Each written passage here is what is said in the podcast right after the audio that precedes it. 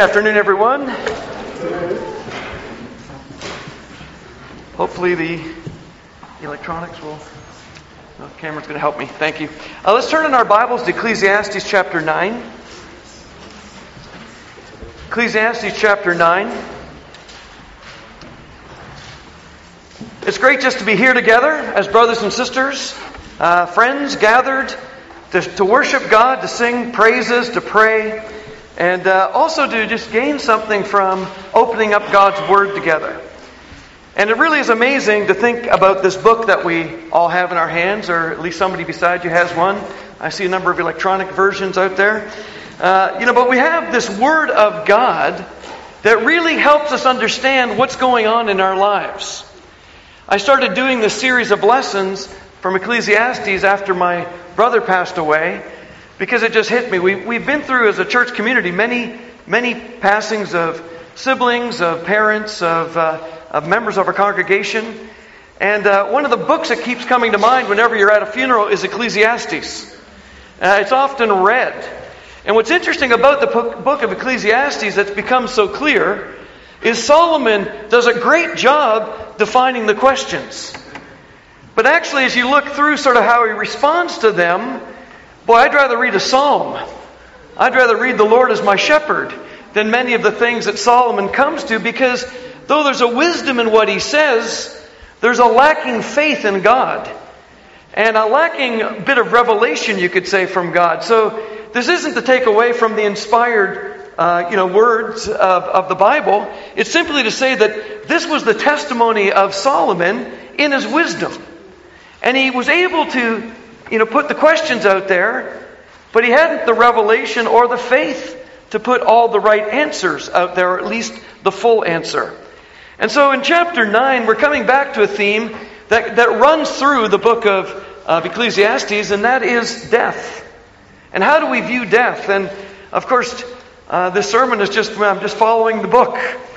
But you know, even in this past week, uh, two dear people here lost their mothers. And, uh, you know, death is real.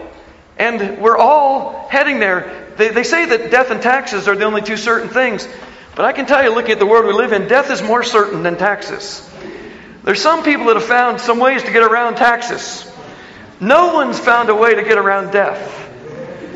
And so it is important for us to understand this concept because I think often death scares us and even has a negative meaning for us but actually, if we understand the Bible's teaching about it, there's something to be learned from this facing of death. So let's look over here in Ecclesiastes chapter 9, and we'll read verses 1 to 6. Solomon says, So I reflected on all this and concluded that the righteous and the wise and what they do are in God's hands, but no one knows whether love or hate awaits them. All share a common destiny the righteous and the wicked, the good and the bad, the clean and the unclean, those who offer sacrifices and those who do not. As it is with the good, so it is with the sinful. As it is with those who take oaths, so with those who are afraid to take them. This is the evil in everything that happens under the sun. The same destiny overtakes all. The hearts of people, moreover, are full of evil, and there is madness in their hearts while they live, and afterwards they join the dead. Anyone who is among the living has hope. Even a live dog is better off than a dead lion. For the living know that they will die, but the dead know nothing. They have no further reward, and even their name is forgotten. Their love, their hate, and their jealousy have long since vanished. Never again will they have a part in anything that happens under the sun. Now, I'm sorry, uh, that wasn't very encouraging, was it? You know, you're reading this and you're thinking, What's the problem here? But the problem is that, that Solomon sees death as something bad. He sees death as something evil.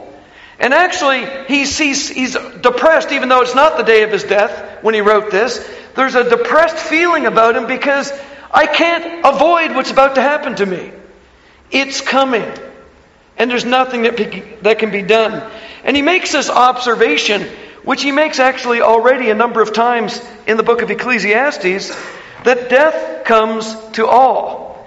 And he uses this word it's man's fate, it's man's destiny. It's this chance happening. And what he's really saying is it's beyond our control. There's something that's going to happen in each one of our lives and in the lives of everyone we know, and that's death. Of course, as Christians, we know the Bible says Jesus will come back, and those that are alive then won't die in the normal sense of the word. But until he comes back, death waits for every person. And so he said in chapter 2 whether you're a fool or wise, death still comes. Interesting, in chapter 3, he says, even if you're a human or an animal, death still comes. Then in chapter 9, what we just read, whether you're righteous or wicked, you offer sacrifice or not, death is going to come. It's not a respecter of persons. But the question that's really in Solomon's heart is what does it mean? And so here's the wisest man on earth reflecting on death, and the honest truth is he's depressed. Because he's not trusting in God. He's not understanding God's plan in this. If you go over to Romans 5, I'm just going to read it. It's in your notes if you just want to turn to your notes. Romans 5, starting in verse 12, is talking about Adam and how sin came into the world. But it says this Sin entered the world through one man, and death through sin. You know, it's funny, God created a world with no death. If you actually look back at the creation story, death wasn't part of it. God created life, but He didn't create death. And He created man sinless and in a, in a perfect relationship with Him, at least in some aspects perfect, because uh, it, says that God would just come and spend part of each day in the garden with Adam and Eve. So He wasn't there all the time. But in the time that he wasn't there, he gave Adam and Eve a chance, a chance to be faithful to him, a chance to obey him. You know, it's one thing to obey someone, especially when they're big and powerful, when they're around. It's another thing to obey them when they're not around. You know, so in the garden, Adam and Eve were tempted. But God had said to them, and, and this is quoted here in your notes, it says in Genesis 2 16, You are free to eat from any tree in the garden. But you must not eat from the tree of knowledge of good and evil, for when you eat of it, you will surely die. Now, what's interesting is he doesn't say, when you eat of it, I'm going to kill you. He says, when you eat of it, you will die. And they hadn't seen death yet. They didn't know what death would look like. Death was still somewhat of an unknown. But they understood one thing it's a bad thing. They knew it was a consequence and it was bad. So what happens? Adam and Eve are tempted. They eat the fruit. Then God came for his regular daily time. They heard the sound of the Lord coming, and this is what it says in Genesis 3, 3 8. They hid themselves from the Lord God among the trees of the garden. See, this was death. Who killed them? They did it themselves. See, death isn't just this judgment that God has rained down on us. Death is a decision on our part to turn away from God, to turn away from what is right. Because they disobeyed Him and they sinned, they were ashamed to stand before God. And when they heard God coming, they hid. Who killed their relationship with God? They did. And so it's interesting, they, did, they didn't physically die, they spiritually died. They were spiritually separated from God. But God didn't separate them from Him, they separated themselves. And see, that's how death came into the world. We sinned and we were ashamed and we hid. Now, the good news in Genesis chapter 3 is God didn't go, you know what? I had an appointment with Adam and Eve.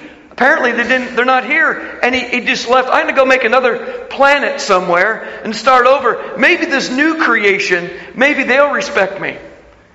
No, God called out for them. God called them to Himself. And they came out. And in the end, He actually covered their nakedness with clothing that He had made. He took care of them. But what's interesting, after He'd done all that, in Genesis 3:22 it says, Adam must not be allowed to reach out his hand and take also from the tree of life and eat and live forever. So they, he was kicked out of the Garden of Eden. See, what's interesting is man physically wasn't created to live forever. The Garden of Eden was a physical place. There was something in the Garden of Eden that actually could give physical, eternal life. They had it all. But they were separated from God now by their sin. And see, God has a plan for death. How could we get to heaven if we don't die? How are you going to get from the body you're sitting in right now, the body you're living in, how do you get from this body to heaven? There's only one way to make the, the transition. You got to leave this body behind. Now, the younger you are, the worse that sounds. The older you get, you know, I've seen this in, in my life just in more recent times. I've seen people welcoming death. Because, quite honestly, the quality of life that they're living, death, and I've seen even people that don't believe in God look forward to death simply because the quality of life. Now, that's not God's plan. But what's interesting is the first thing that came was spiritual death. And then God introduced, uh, he still didn't kill them, he just separated them from his power, which would have caused them to live forever, which was in this tree of life. And so now we are subject to death. But see, I believe this if it wasn't for death, we wouldn't really value life. If it wasn't for death, we wouldn't really get serious about God. Death is a wake up call. Death makes us think about what's really important. Solomon said in chapter 7, verse 2 It's better to go to a house of mourning than to go to a house of feasting because death is the destiny of every man. You know, we like to enjoy ourselves, we like to forget the difficulties of life. But if you do that too much, Life will pass you by, and the important things won't be dealt with. And death is a reminder. You can't take it with you. Some of the things that we work so hard for and think are so important, it's, it's amazing, on your deathbed don't mean anything at all. They don't mean anything. You know, the thing that does mean something is the people that love you surrounding you holding your hand and being there with you, that is the most precious thing. That is what people want in those final moments. So actually, death is a blessing.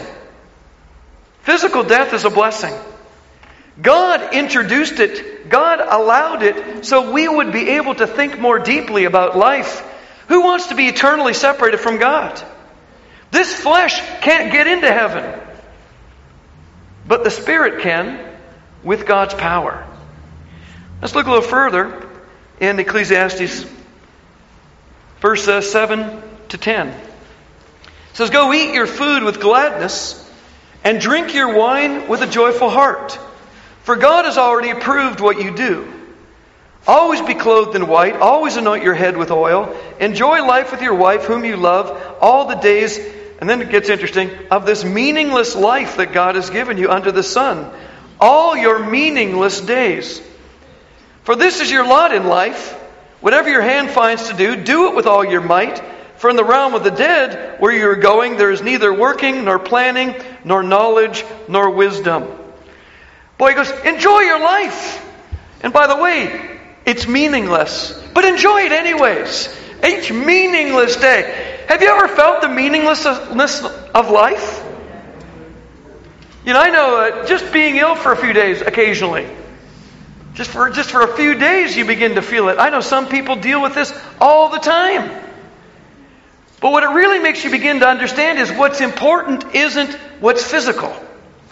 What's important is something that's spiritual. And I want us to watch a little video clip. Uh, it's from a movie called Dead Poet Society. And uh, it actually popularized a saying. Like, I remember when this movie came up, I don't think many people knew what carpe diem meant. But after this movie came out, it was like it was like the big thing, the big motivational speech. Seize the day. But what's interesting is it's so much like the words of Solomon.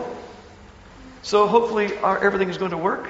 Well, nope, that didn't work.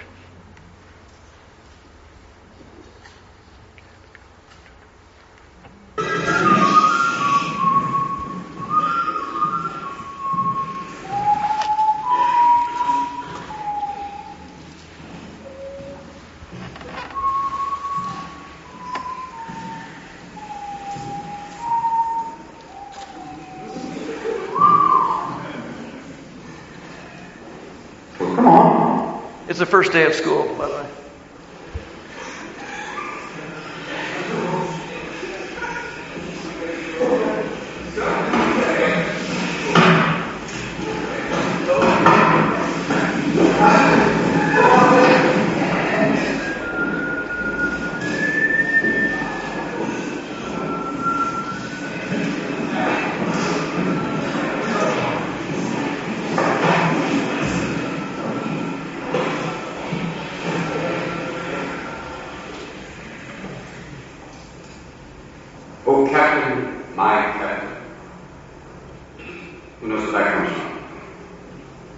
Anybody?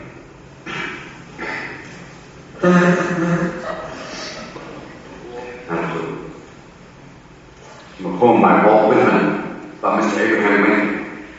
Now, in this class, you can either call me Mr. Keating, or if you're slightly more daring, oh, Captain, my Captain.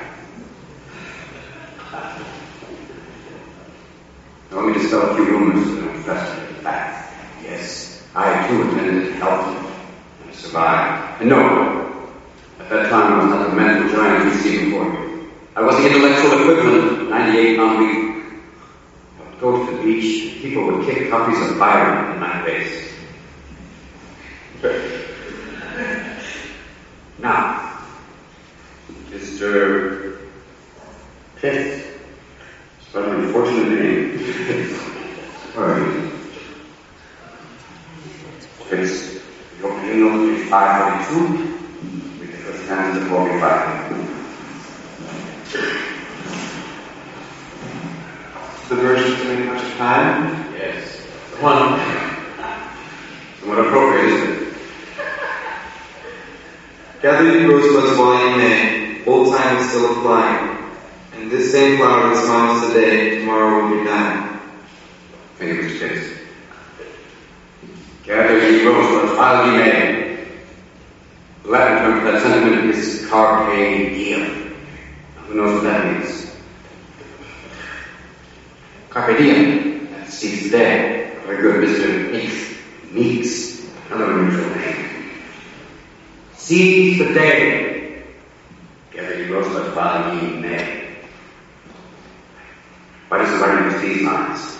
Yes, a hurry? No. Ding! Thanks for coming anyway.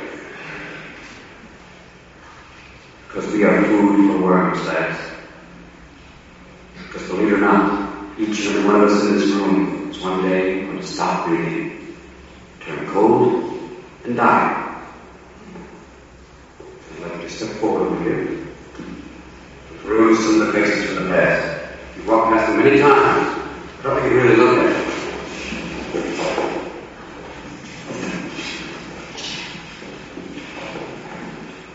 They're not that different from you, are they? They haircuts, full of hormones, just like you. Invincible, just like you feel. The world is their oyster. They believe they're destined for great things, just like many of you. Their eyes are full of hope, just like you. Did they wait till it was too late to make in their lives even one iota what they were capable? Because you see, gentlemen, these boys are now fertilizing daffodils. If you listen real close, you can hear whisper of the legacy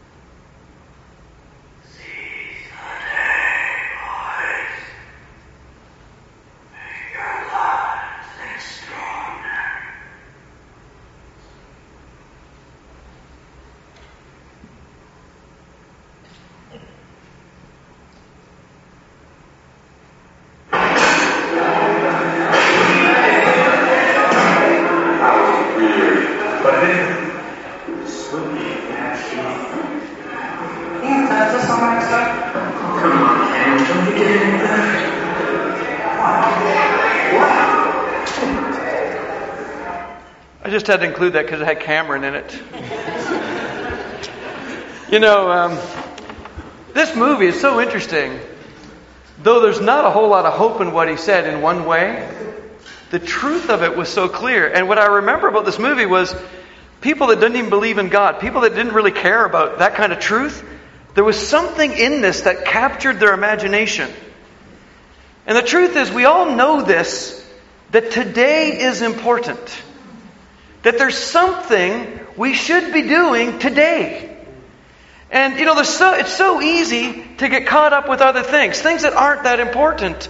And we're not seizing the day, not seizing the opportunity. We're just kind of going with life. But see, what so clearly about life is life by itself simply goes to death. But there is something so much more. Back in Ecclesiastes 9, verses 11 and 12, says, I've seen something else under the sun. The race is not to the swift, or the battle to the strong, nor does food come to the wise, or wealth to the brilliant, or favor to the learned. But time and chance happen to them all. Moreover, no one knows when their hour will come. As fish are caught in a cruel net, or birds are taken in a snare, so people are trapped by evil times that fall unexpectedly upon them.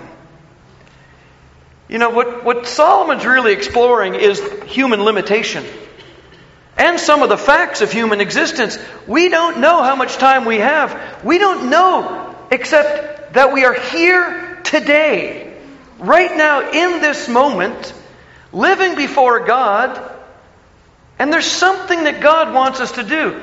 What he was appealing to in this, this little clip was their ambition, their desire for greatness, their, their, their something within themselves, mostly in their own ego. And that's where the, the whole film, the movie itself, gets into this thing because the, these boys are at this prep school that's supposed to be preparing them for like Yale and Harvard and all this. And they start getting these wild dreams about maybe there's something else in life I'd rather be doing, like join the circus or something. I'm just making it up. But, you know, the point was, as you start looking in your own heart, what do I really want? That doesn't always give us the right answer either. The right answer will only come by asking, what does God want me to do with this day that He's given me? Let's just turn over to Matthew 6 25. It's interesting here because Jesus actually mentions Solomon.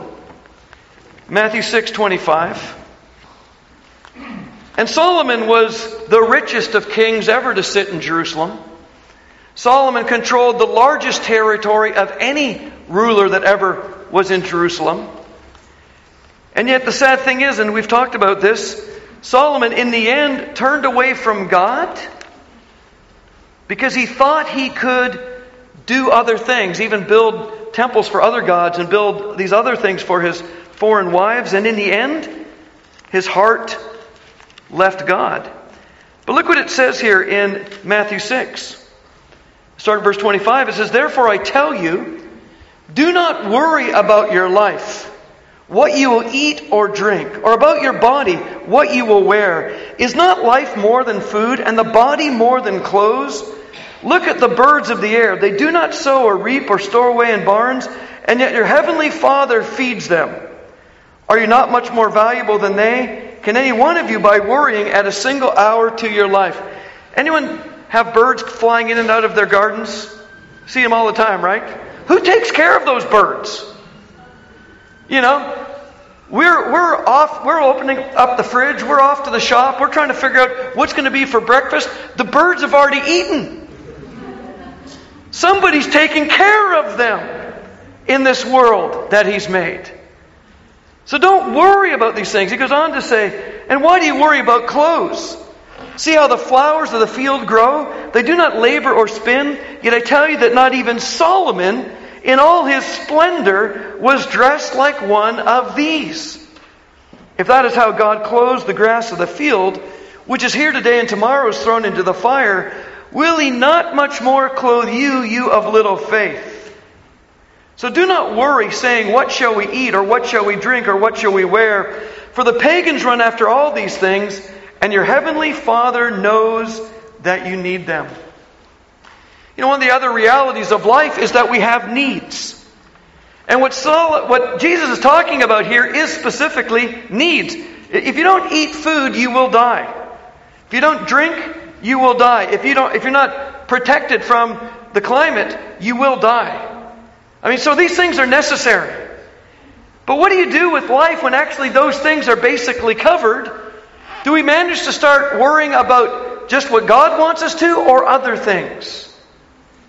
Do we get worried about this world when in fact we should simply be worrying about God and His will for our lives? And that's where Jesus left us in verse 33. He said, Seek first His kingdom and His righteousness, and all these things will be given to you as well. Therefore, do not worry about tomorrow, for tomorrow will worry about itself.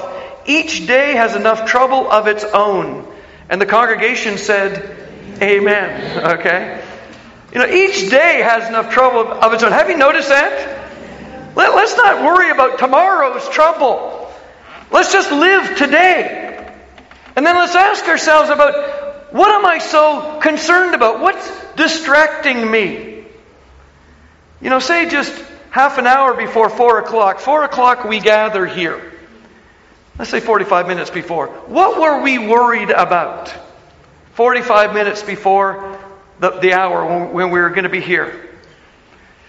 I dare say that some of us were worrying about something and got engaged in it and involved in it, and then four o'clock came and, oh, I'm running a little behind. I, I'm just pointing something out. This is the world we live in, right? We live in a world, I know what Andrew says, shots fired, okay? I, I, know, I know we live in a world that so easily distracts. But I put before you what is important. God knows. God knows. And see, the kingdom of God, Jesus said, I'm going to build my church, and the gates of death won't overcome it. It's an eternal kingdom. And he says here, seek first his kingdom. The reign of Christ in our lives. Because the kingdom isn't just a, a place, it's a relationship we have with God. Seek the reign of Christ in your life and His righteousness, and everything you need will be taken care of. I didn't say that, Jesus did. It's a promise. He will cover everything you need. Of course, you might say, Well, I don't want to die. That's not a need. Oh, I don't want to go through difficulty. Actually, haven't you noticed that it's going through difficulties that really refine us and train us? You know, so often the things we don't like are actually things that are good for us. And I don't mean broccoli or spinach. I just mean life itself. We have to accept life and its condition. But we need to seize the day. But not by simply looking and asking ourselves, what do I want? Seize the day by asking, What does God want? What does God want for my life? And then grab it with everything you have.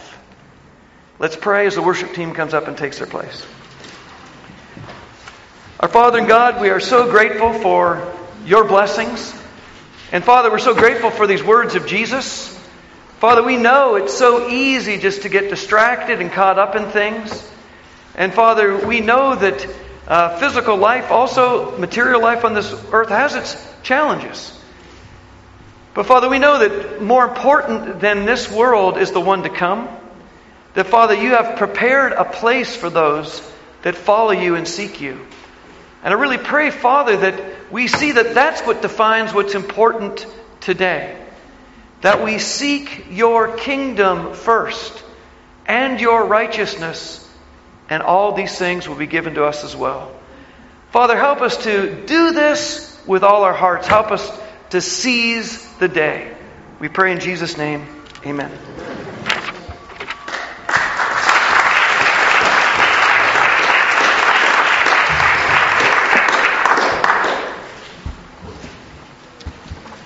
Thank you, thank you, Andy. Uh, for our closing song, sing "Heaven Is Up." Heaven is under my heart.